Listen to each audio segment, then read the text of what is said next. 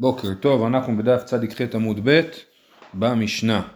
אה, אז עכשיו בעצם דיברנו על גזלנים ועכשיו המשנה מדברת על אומנים ובעצם יש דמיון בין גזלן לבין אומן, אומן שמקלקל, כן, אומן שמתקן הכל בסדר, אבל אומן שעשה איזשהו קלקול בעבודה שלו, אז הוא בעצם דומה לגזלן אה, מכל מיני בחינות ולכן המשניות עוסקות פה באומנים. אומרת המשנה, נתן לאומנים לתקן וקלקלו, חייבים לשלם.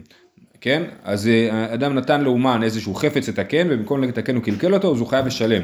נתן, עכשיו, אה, וזה דוגמאות, נתן לחרש, חרש זה נגר, שידה, תיבה ומגדל, לתקן, וקלקל חייב לשלם, כן? נתן לו איזה כלי עץ, כן? מגדל זה ארון בעברית של המשנה. אה, אז הוא נתן לו כלי עץ לתקן והוא קלקל, חייב לשלם. והבנאי שקיבל עליו לסתור את הכותל ושיבר האבנים או שזיקן, חייב לשלם. היה סותר מצד זה ונפל מצד אחר, פטור. ואם מחמת המכה, חייב. זאת אומרת, אם הבנאי בזמן שהוא היה סותר את הכותל, אז נפל מצד אחר, אז אנחנו לא מחייבים אותו, כי אנחנו לא בטוחים שהוא באמת עשה את הנזק, אבל אם, אם זה ברור שזה מחמת המכה, אז הוא חייב. זאת המשנה. אומרת הגמרא, אמר רב אשי לא שנו אלא אמר רב אסי, לא שנו אלא שנתן לחרש, שידה טבעה ומגדל, לנעוץ בהם מסמר ונעץ בהם מסמר, ושיברן. אבל נתן לחרש עצים לעשות שידה, תיבה ומגדל, והסמן שידה, תיבה ומגדל ושיברן, פטור. מה הייתה מה? אומן קונה בשבח כלי. אז זה הנקודה של רב אסי שאומר ש... אה, אומן קונה בשבח כלי, זאת אומרת כאשר אומן מקבל משהו לעשות איתו מלאכה והוא מתקן אותו, הוא בעצם קונה את השבח שהדבר הזה השביח ואז בעצם הוא כאילו מוכר אותו ללקוח, כן אז הלקוח הביא לי עץ לעשות אה, ארון, אז אני בניתי ארון, אז כאילו קניתי את הארון כמו שגזלן קונה בשינוי, כן? אני קניתי את שבח הכלי, ועכשיו כשאני מביא את הארון ללקוח, אני בעצם מוכר לו ארון. ואז המשכורת שהוא משלם לי זה בעצם תשלום על הארון ולא תשלום על עבודה, כן? אז, אז בגלל, אז לכן, במשנה מדובר על מי שקיבל כלי שלם לתקן וקלקל אותו, אז הוא צריך לשלם את הכלי. אבל אם הוא קיבל עצים בשביל לבנות אותם, ובנה מהם ארון, ואז הוא קלקל אותו, הוא לא צריך לשלם ארון, הוא צריך לשלם רק את העצים שהוא קיבל, כי הוא כבר קנה את הארון ברגע שהוא עשה אותו. אז עכשיו זה ארון שלו, זה לא ארון של הלקוח. אז מה הוא קיבל מהלקוח? הוא קיבל מהלקוח רק עצים, על זה הוא צריך לשלם. אה, כן, אז זה אומן קונה בשבח כלי. תנן, עכשיו אה, משווים את זה למשנה, נתן לאומנים וקלקלו חייבים לשלם, כתוב במשנה. מה אליו דייב להוא עצים? האם המשנה לא מדברת במקרה שאפילו הוא נתן להם עצים והם קלקלו שהוא חייב לשלם? אומרת הגמרא לא, דיה, לא, שידה תיבה ומגדל, הכוונה היא שהוא נתן להם כלים שלמים ולא שהוא נתן להם עצים.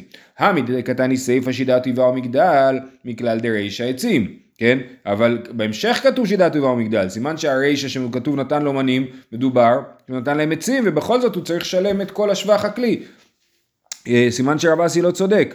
אומרת הגמרא, אמרי פירושי כמפרש לה לא, המשפט השני במשנה מפרש את המשפט הראשון, הוא לא בא להוסיף עליו, הוא בא לפרש אותו. כיצד נתן לאומנים לתקן וקלקלו חייבים לשלם, כגון שנתן לחרש שידה תיבה ומגדל. והחינם מסתברא, וגם יותר סביר להסביר ככה את המשנה, שהמשפט השני מפרש את הראשון ולא בא להוסיף עליו, וכיצד קטני, דיסל כדאיתך רישא עצים, אשתא שמואינן עצים חייב לשלם, ולא אומרים לנו מה קונה בשבח כלים שדת תיבה ומגדל, מבעיה. זאת אומרת, אם אני אומר שהמשפט השני הוא פרשנות למשפט הראשון זה יותר הגיוני, למה? כי אם לא, אז אני אומר, המשפט הראשון מדבר על מי שנתן לאומן עצים, והאומן צריך לשלם. קל וחומר שאם הוא נתן לו שידת תיבה ומגדל שהוא צריך לשלם, כי אומן, אה, אה, כאילו, אם אני אומר שהמשפט הראשון הוא על עצים, אז אני אומר שהמשפט הראשון אומר שאומן לא קונה בשבח כלי, קל וחומר הוא נותן לו כלים שהוא צריך לשלם על הכלים. ולכן כיוון שזה קל וחומר אז זה לא הגיוני. לכן אנחנו מעדיפים לומר שהמשפט השני הוא פרשנות למשפט הראשון שמה זה הוא נתן לאומני לתקן. הכוונה היא שהוא נתן לו כלים לתקן. אבל אם הוא נתן לו עצים לתקן אז האומן קונה בשבח כלי ולא צריך לשלם על הכלי שהוא בנה. אמ, אשתא עצים, אשתא השמועינן עצים חייבים לשלם, ולא אמרינן אומן קונה בשבח כלי, שידה תיבה מגדל מבעיה, זה, לכן זה לא הגיוני. אומרת הגמרא, אם משום הלא עירייה, זאת לא קושייה, זאת לא הוכחה. תנא סיפא לגלויי רישא, שלא תאמר רישא שידה תיבה ומגדל. אבל עצים לא, טענה סיפא שידת טבעה ומגדל, מכלל דריש העצים, אפילו אחי חייב לשלם. אומרת הגמרא, זה לא הכרחי. אפשר להגיד שהסיפא, הרישא באמת מדברת על עצים, הסיפא מדברת על כלים, ולמרות שיש קל וחומר, והייתי, ואם אני אומר עצים ברור שאני אומר כלים, אבל בדיוק בא בשביל שאני לא אטעה בהבנה. אז, אז, אז אומרים לי עצים וגם כלים, שלא תחשוב שהמשפט הראשון הוא, הוא כלים גם כן, אז אומרים לי אחרי זה כלים, בשביל שאני אדע שהמשפט הראשון הוא עצים. אז באמת במשנה אין להוכיח מה הקריאה הנכונה אה, אה, של ה... האם אומן קונה בשבח כלי או לא, אפשר לקרוא את המשנה, את החלק, המשפט הראשון במשנה של נתן לאומנים, אפשר לקרוא שהכוונה היא שהוא נתן להם כלים, ואומן קונה בשבח כלי, או שהוא נתן להם עצים, ובכל זאת הוא צריך לשלם, סימן שאומן לא קונה בשבח כלי. אין להוכיח מהמשנה שלנו, עכשיו ננסה להוכיח במקורות אחרים. אומרת הגמרא, לימה מסייע לי. מסייע לרב אסי שאומן קונה בשבח כלי, הנותן צמר לצבא והקדיחו. יורה, והקדיחו יורה. נותן לו דמי צמרו, כן, אז איך צובעים צמר? לוקחים את הצמר, מבשלים אותו עם צבע, ככה צובעים צמר, קוראים את זה גם במסכת שבת, בוקר טוב. אה, אז אה, אנחנו בדף צ"ט עמוד א', בשורה הראשונה. אה, הנותן צמר לצבא והקדיחו, הקדיחו יורה, נותן לו, אז הוא קלקל את הצמר, לא יודע, הוא שרף אותו או משהו כזה, הלך הצמר, אז האומן לא עשה את העבודה שלו כמו שצריך, אז נותן לו דמי צמרו. דמי צמרו אין, דמי צמרו ושבחו, לא, הוא לא צריך לשלם לו צמר צבוע. מה הייתי יכול לומר? יש לי צמר, יש צמר צבוע שווה יותר. אז הוא קיבל צמר, צבע אותו ואז שרף אותו, אז הוא צריך לשלם את הצמר הצבוע, נכון? אבל מה, מה, מה המשנה אומרת? שהוא רק נותן לו דמי צמרו, והוא לא צריך לשלם לו את הצמר הצבוע. וזה מוכיח ש... אומן קונה בשבח כלי, שהאומן לא צריך לשלם את השבח שהוא השביח על הדבר, אלא רק את הדבר כמו שהוא קיבל אותו במקור, כן? אומרת הגמרא, דמי צמרו אין, דמי צמרו ושבחו לא. אומרת הגמרא, לאו, לאו שהקדיחו לאחר נפילה, דאי כשבך, ושמע מן האומן קונה בשבח כלי. צריך להסביר את המשנה הזאת במקרה ש... אה, במקרה שהצמר התקלקל אחרי הנפילה, זאת אומרת קודם הוא קיבל את הצבע ואז הוא התקלקל, ומזה מוכח שאומן קונה בשבח כלי. אמר שמואל אחת מעסקינן כגון שהקדיחו בשעת נפילה דלי כשבך, כן אפשר להסביר שאין הוכחה מהמשנה הזאת, בגלל שמדובר שברגע שהצמר נפל לתוך הצבע הוא התקלקל, אז אין לי צמר צבוע שהתקלקל, אלא יש לי צמר שהתקלקל, לכן הוא נותן לו דמי צמרו. אבל הקדיחו לאחר נפילה מים, נותן לו דמי צמרו ושבחו, אז לפי שמואל שמעמיד את זה בהקדיחו בשעת נפילה, אז הוא חולק על רב אסי, וחושב שאם באמת הוא קודם צבע את הצמר, ואז הרס אותו, אז הוא צריך לשלם לו דמי צמרו ושבחו, לימה שמואל לית לידי רב אסי, ששמואל חושב שאומן לא קונה בשבח כלי. אמר לך שמואל, אחת מעסקינן, כגון דצמר וסמיינים דבעל הבית, וצבע אגר ידי יהודי שקיל. זאת אומרת, אומרת הגמרא, שמואל מעמיד את הברייתא במקרה של הקדיחו בשעת נפילה, נכון? אבל אתה רוצה לדייק מזה שאם הקדיחו לאחר נפילה הוא נותן לו דמי צמרו ושבחו? נכון, הוא נותן לו דמי צמרו ושבחו בגלל שהוא מקרה מיוחד של אומן. זה מקרה שהאומן קיבל מבעל הבית גם את הצמר וגם את הצבע ובעצם הוא לא, בעצם הוא, הוא, לא, הוא שכיר, הוא לא אומן. אומן בדרך כלל זה uh, נגר, אני אומר לו תבנה לי ארון, נכון? קח את העצים תבנה לי ארון. אז uh, זה אומן. אבל פה האומן מתפקד בתור שכיר. כשהאומן מתפקד בתור שכיר, ברור שהוא לא קונה בשבח כלי, כן? כי זה לא חלק מה... העסק שלהם לא כולל את זה שהוא מייצר משהו, אלא זה פשוט אומר תעבוד לי בצביעה, תעבוד לי במשהו כזה, כן? אז, אז, אז שמואל מבין את המשנה בתוך סיטואציה כזאת, שהוא נתן צמר לצבא וגם את הצבע, והאומן מתפקד, הצבא מתפקד בתור שכיר, והוא אומר שאם נפל, אם הקדיחו בשעת נפילה, משלם לו רק את הצמר, אם, הקדיחו לאחר מכן, אז הוא שומע לו, משלם לו צמר פלוס צבע, כן? אבל הקדיחו לאחר נפילה מאי, נותן לו צמר ושבחו, לימה שמואל לית לי דרבסי, אמר לך שמואל, אחת מהעסקינן, כגון דצמר וסמיינים דבעל הבית, וצבא אגר ידיהו דשקי, הוא רק מקבל את המשכורת, כן? יהכי נותן לו דמי צמרו וסמנים מבעילי, אם זה נכון, אז ברור שהוא צריך להחזיר לו גם אם זה קרה בשעת נפילה, אז הוא הרס לו גם את הצמר וגם את הצבע. אז למה לא כתוב שמחזיר לו דמי צמר וסימנים? לכן אי אפשר להעמיד את המשנה במצב שכזה, שהוא נתן לו צמר וסימנים, אלא ברור שהמשנה מדברת על קבלן שקיבל עבודה לעשות, ואז למה שמואל מעמיד את זה בשעת נפילה, שוב חוזרת השאלה האם הוא חולק על רב אשי, אלא שמואל דחוי אסי, אלא שמואל דחוי כמדחילי. שמואל דחוי כמדחילי זה אומר ששמואל אומר אתה לא יכול להוכיח כלום מהמשנה. אם תגיד לי שהמשנה כרב אסי, שרב אסי אומר אומן קונה בשבח כלי, כן? ושלמרות שהוא כבר צבע את הצמר, הוא צריך לשלם לו רק דמי צמר ולא דמי צמר צבוע, אז שמואל אומר לו אין פה הוכחה, כי אפשר להסביר את זה שזה נפ... הקדיחו בשעת נפילה. אבל אם תגיד לי, אה, אז אתה חולק על רב אסי? יגיד לי, לא, אני רק באתי להגיד שאין מהמשנה הוכחה לדברי רב אסי. ולכן, אה, אה, זה שמואל דחוי כמה תחילה. בכל אופן האוקימתא שניסינו להגיד ששמואל מדבר על אה, דמי צמ... על אה, אומן שהוא מתפקד כשכיר היא נפלה פה. זאת אומרת המציאות הזאת קיימת ועוד נגיע אליה, אבל בתור הסבר למשנה הזאת לא, זה לא עובד.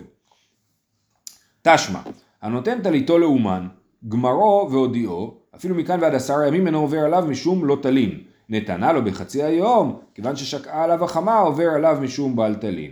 כן? אז ברישא כן, אדם נתן לאומן טלית לתקן. האומן תיקן את הטלית והודיע ללקוח שהוא סיים, אז הוא לא עובר משום לא תלין. מי לא עובר? הלקוח צריך לשלם לבעל המקצוע. כן, לא תלין אה, פעולת שכיר. אה, זה הלכה שרבים נופלים בה גם היום. כן? אז זה... זה רשלנות מהלקוח, הוא לא, הוא לא, הוא לא בא ל... הלקוח, זהו. עכשיו, כיוון שהלקוח לא אסף את, ה, את החפץ, אז הוא עדיין לא עבר על תלין. אבל אם הוא נתן לו אפילו בחצי היום, אז הוא צריך עד השקיעה לשלם לו, כן? Mm-hmm. אם הוא לא הודיע לו, אפילו עשרה ימים הוא לא עובר לו תלין. אם הוא הודיע לו, אם הוא לקח את זה, אז uh, נתן לו בחצי יום כיוון ששקע עליו החמה עובר משום בעל. ואיסל כדאי תחומן קונה בשבח כלי, המאי עובר משום בעל תלין. אם האומן קונה בשבח כלי, אז בעצם מערכת היחסים הכלכלית שבין האומן לבין הלקוח זה מערכת של מכירה ולא של השכרה. כן? זה לא שאני משלם לך שכר על מה שעשית, אלא אני קונה ממך את מה שעשית. ממילא לא שייך בלטלין. אני כאן הוכחה שאומן לא קונה בשבח כלי. אמר רב, כן, איסל גדאי תחומן קונה בשבח כלי, מה עובר משום בלטלין? אמר רב מרי ברי אב כהנא בגרדה דסרבלה דליקה שבחה, מדובר על איזשהו בגד אה, שהוא אה, אין בו שבח, כן? אה, אה, רש"י מסביר פלוקר בגדים. מה זה פלוקר? זה צרפתית עתיקה, לסרוק בגדים. ככה הם מתרגמים פה, כן? אז איזשהו, הוא לא בא לתקן כלי, להפוך כלי מקולקל למתוקן, אלא הוא בא אה, ליפות כלי, נגיד, כן? לסדר אותו. לסדר אותו נגיד, כן. אומרת הגמרא, סוף סוף למה יאהב אני עלי? לרקוחי, כיוון דרכי, היינו שבחה. זה לא נכון, יש פה שבח. יש פה שבח כי נתתי, נתתי את זה לאומן שיעשה משהו, מה הוא עושה? הוא מתקן את הכלי, אז הוא יש בו שבח, כן? כלי מתוקן שווה יותר מכלי מקולקל.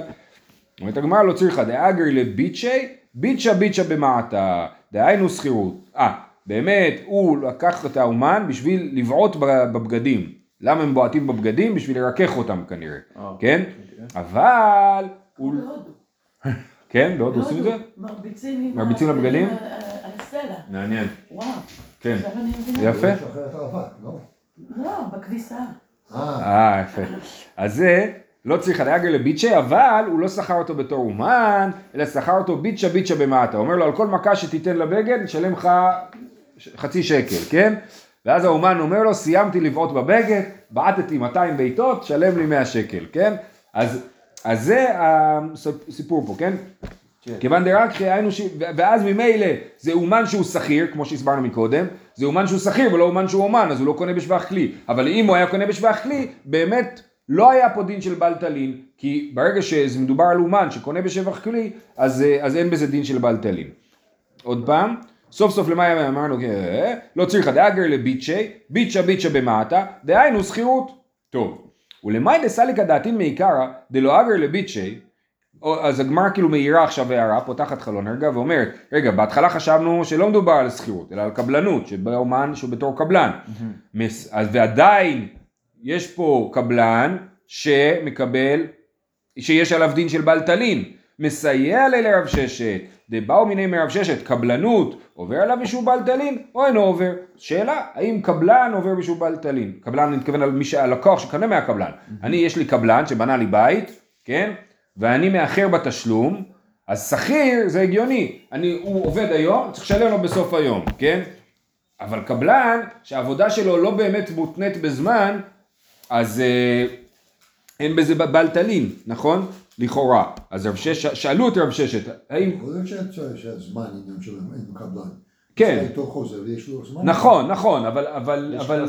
אבל התשלום הוא לא על הזמן. אני לא מש... לשכיר אני משלם על הזמן שלו. אתה עובד אצלי יום, אני משלם לך על הזמן שלך. בקבלן אני לא משלם על הזמן. יכול להיות שיש תנאים בחוזה, נכון. אז דבאו מני מרב ששת, קבלנות עובר על המשום בעל טלין או אינו עובר, אמר לו רב ששת עובר, למרות שזה קבלנות, עובר משום בעל טלין. אז זה מסייע לו, כי אמרנו מקודם, הנותן טליתו לאומן, וחשבנו שמדובר על קבלנות, ועדיין חשבנו שיש בזה בעל טלין, אז זה מסייע לרב ששת שאומר שיש בזה בעל טלין. אה, אומרת הגמרא, רגע, לימא דרב ששת ליגא דרב אסי, אם רב ששת חושב שבקבלנות יש בלטלין, ומה הסברנו? שאם אומן קונה בשבח כלי, אז אין בזה בלטלין, כי האומן קונה את הכלי ומוכר אותו חזרה ללקוח, אז אין בזה, לא שייך בלטלין במכירה, רק במשכורת. אה, אז אם רב ששת חושב שבקבלנות יש בלטלין, סימן שהוא חולק על רב אסי, שחושב, שלכאורה הוא חושב שבקבלנות אין בלטלין. אמר שמואל ברכה בשליחא דאיקרתא, יש כל מיני סוגים של קבלנות. יכול להיות קבלן שהוא לא אומן שקונה בשבח כלי. לדוגמה, שליח להביא איגרת. אני אומר למישהו, אני אומר, אה, שליח של צ'יטה, נכון?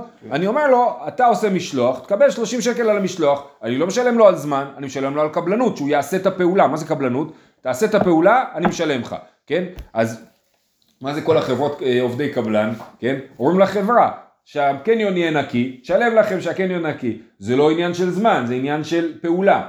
אז יכול להיות, אז עכשיו, אז שאלו את רב ששת על קבלנות, והוא ענה שבקבלנות יש בלטלין, אבל זה לא אומר שהוא חושב שכל האומנים יש להם בלטלין. יכול להיות שלאומן אין בלטלין כי הוא קונה בשבח כלי, אבל בקבלנות אחרת, שהיא קבלנות שאין בה שיפור של כלי, כמו קבלן של איגרת, שליח של איגרת, אז הוא, אה, אה, יש בו בלטלין. בסדר? כן. אז בעצם יוצא שכשרב ששת אמר שבקבלנות יש בלטלין, הוא התכוון למנעד מאוד מצומצם של, אה, של מצבים. רק קבלנות שהיא לא תיקון כלים, כן? אה, אוקיי, אמר, אוקיי, אומרת הגמרא, לימה כתנאי, בוא נגיד שהשאלה האם אה, אומן קונה בשבח כלי או לא, זוהי בעצם מחלוקת תנאי. יש פה אה, ברייתא בעניין של קידושין. עשה לי שירים, נזמים וטבעות, כל מיני סוגים של תכשיטים, ואקדש לך. כיוון שהסן מקודשת, היא מביאה לו זהב או כסף, ואומרת לו, אתה תעשה לי מזה תכשיטים, אני אתקדש לך תמורת זה שהכנת לי תכשיטים, כן? וכיוון שהסן מקודשת, דיבר רבי מאיר, וחכמים אומרים אינה מקודשת, מחלוקת רבי מאיר וחכמים. אה, אינה מקודשת עד שיגיע ממון לידה, סליחה. אומרת הגמרא, מה זאת אומרת עד שיגיע ממון לידה? מהי ממון? אילי מה, אותו ממון? אולי הכוונה היא לתכשיטים בעצמם? מכלל דרבי מאיר סבר, אותו ממון נמי לא, אפילו אם התכשיטים לא הגיעו אליה, היא כבר מקודשת, זה לא יכול להיות, אלא במאי מקדשה. אלא פשיטא, מהי ממון? ממון אחר. זאת אומרת, רבי מאיר אומר, היא מקודשת כאשר הוא מביא לה את התכשיטים, וחכמים אומרים גם כשהוא מביא לה את התכשיטים לא, עד שהוא לא מביא לה עוד כסף, כי בתכשיטים האלה אי אפשר לקדש. אם הוא מביא את התכשיטים שלו, בוודאי שהוא יכול לקדש אותה, אבל היא הביאה לו את הזהב, הוא הכין תכשיטים מהזהב שלה, והביא לה חזרה את התכשיטים, כן? בזה, לפי חכמים, היא לא מקודשת. סברוע, דכולי עלמא ישנה לשכירות מתחילה ועד סוף, ודכולי עלמא המקדש במלווה אינה מקודשת, מה אליו באומן קונה בשבח כלי כמפלגי. אז צריך להסביר. נתחיל מהמקדש במלווה אינה מקודשת, כן? אם אדם, נגיד אישה חייבת כסף לגבר, אומר לה, אני מוכר לך על החוב, תתקדשי לי במחילת החוב, זה לא מקודשת. זה מקדש במלווה אינה מקודשת, כי הוא צריך לתת לה משהו. החוב זה בעצם כסף שהיא חייבת לו, הוא לא, לא, הוא לא יכול לתת לה כסף שהיא חייבת לו. הוא מוחל על חוב, היא לא מקודשת בזה. עכשיו, השאלה היא, איך עובדת שכירות, ובזה יש מחלוקת. אם אנחנו חושבים שישנה לשכירות מתחילה ועד סוף, או אינה לשכירות אלא לבסוף. נגיד שאתם משכירים דירה, אז האם הדיירים חייבים לכם כל יום עוד שקל, ובסוף החודש 30 שקל, או שנגמר החודש, אופס, 30 שקל. זאת אומרת, האם זה חוב שבוא, מ- ושאלה נפקא מינה לשאלה מה יקרה, הם יעזבו באמצע החודש, נכון? בדרך כלל היום אה, מקובל שהם משלמים את השכירות כאילו תחילת החודש, לחודש הבא, כן? אה, אבל יש פה מחלוקת האם יש נהלי שכירות מתחילה עד סוף, או אינה לשכירות אלא לבסוף. אז כאילו, הוא עושה בשבילה פעולה, נכון? אם אנחנו אומרים אינה לשכירות אלא לבסוף, אז אנחנו אומרים אין פה, נתחיל הפוך. אה, אם אנחנו רואים ישנה לשכירות מתחילה ועד סוף, זה אומר כל רגע שהוא עובד אצלה, אז היא חייבת לו עוד שקל, עוד שקל, עוד שקל, כן? ואז כשמגיע הרגע שהוא סיים את העבודה, הוא מביא לו את התכשיטים, אז בעצם הצטבר חוב שהיא חייבת לו על כל העבודה שהוא, שהוא עשה לה, ועכשיו הוא מקדש אותה במילווה. אז הוא שכיר, בגלל שהוא שכיר. כן, אם, אם אנחנו תופסים את זה כשכירות, נכון. אז, אז, אז הוא מקדש אותה במילווה, ולכן היא לא מקודשת. אז למה רבי מאיר אומר שהיא כן מקודשת? כן? בגלל שאומן קונה בשבח כלי. עוד פעם, אנחנו אומרים, על העבודה היא לא יכולה לקדש, הוא לא יכול לקדש אותה בעבודה שלו, כי היא ישנה לשכירות מתחילה ועד סוף, זה חוב שנוצר לאט לאט, ולכן מקדש במילווה אינה מקודשת.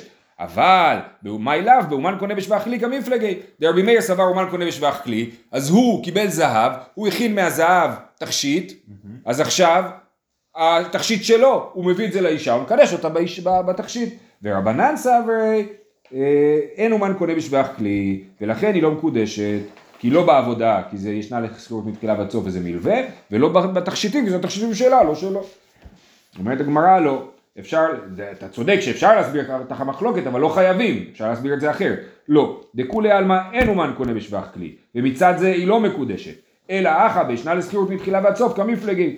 רבי מאיר סבר אין לשכירות אלא לבסוף, ורבנן סבר יש לשכירות מתחילה ועד סוף. זאת אומרת, רבנן אומר כמו שהסברנו, באמת, הוא לא יכול לקדש אותה לא בתכשיט, כי אין אומן קונה בשבח כלי, ולא בשכירות, ורבי מאיר אומר אין לה שכירות אלא לבסוף, זאת אומרת, כשהוא מביא לה את התכשיט, באותו הרגע היא חייבת לו כסף, והוא אומר לה, את לא צריכה לשלם לי, אז זה לא חוב, כי זה באותו רגע שהוא מביא לה את זה, הוא אומר לה, תתקדשי לי בזה שאת לא צריכה לשלם לי על העבודה שעשיתי לך, כן? אז אם אין לשכירות אלא לבסוף, החוב נוצר ברגע מסירת התכשיט, וזה כבר לא חוב, זה תשלום ממש, כן? והוא מוחל על התשלום הזה, ולכן אה, היא כן מקודשת. אז רבי מאיר סבר אין לשכירות אלא לבסוף, ולכן זה לא קידוש, אה, קידושין במילווה. והיא באה תימה, עוד הסבר שאפשר להגיד, וכולי עלמא ישנה לשכירות מתחילה ועד סוף, כן?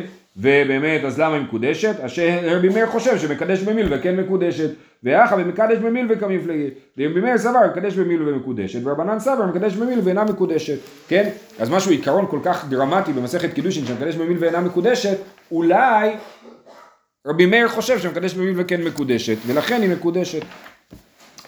טוב, רבא אמר, דכולי עלמא ישנה לשכירות מתחילה ועד סוף. כולם מסכימים לזה. ודכולי עלמא מקדש במיל ואינה מקודשת. ודכולי עלמא אין אומן קונה בשבח כלי. אז אין פה שום קידושין. גם אמרנו שזה נוצר חוב, גם מקדש במיל ולא מקודשת, וגם אין אומן קונה בשבח כלי. אלא חמה עסקינן, כגון שהוסיף לה נופך משלו. מה זה נופך? זה אבן טובה, נופך, ספיר ויהלום, נכון? זה מופיע בפרשת השבוע של פרשת תצווה.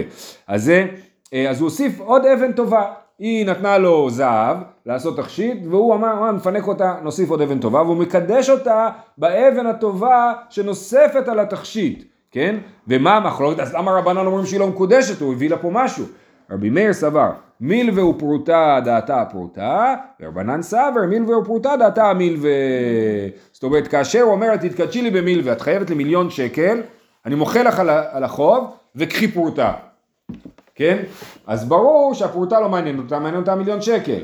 אז השאלה אם אנחנו אומרים דעתה הפרוטה, או דעתה על המילווה. אז פה הוא הוסיף נופך, כנראה שזה לא אבן מאוד מאוד יקרה, אז הוא הוסיף לנופך, אומר בסדר, העיקר זה העבודה שהוא עשה, הנופך זה נחמד, כן? אה, אה, אז השאלה אם דעתה על הפרוטה, דעתה על הנופך, או דעתה על, על, על הכל. אם דעתה על הכל, זה מילווה אינה מקודשת. אם דעתה על הנופך, אז אה, היא מקודשת. אז רבי מאיר סבר מילווה ופרוטה דעתה הפרוטה, ורבנן סבר מילווה ופרוטה דעתה המילווה. ובפלוגתא דעני תנאי, זה מעניין הרעיון של להוסיף נופך משלו, שזה באמת ביטוי שמתחיל מאבן טובה, אף פעם לא חשבתי על זה. אה, ובפלוגתא דעני תנאי, דתניא, בשכר שעשיתי עמך אינה מקודשת. בשכר שאעשה עמך מקודשת.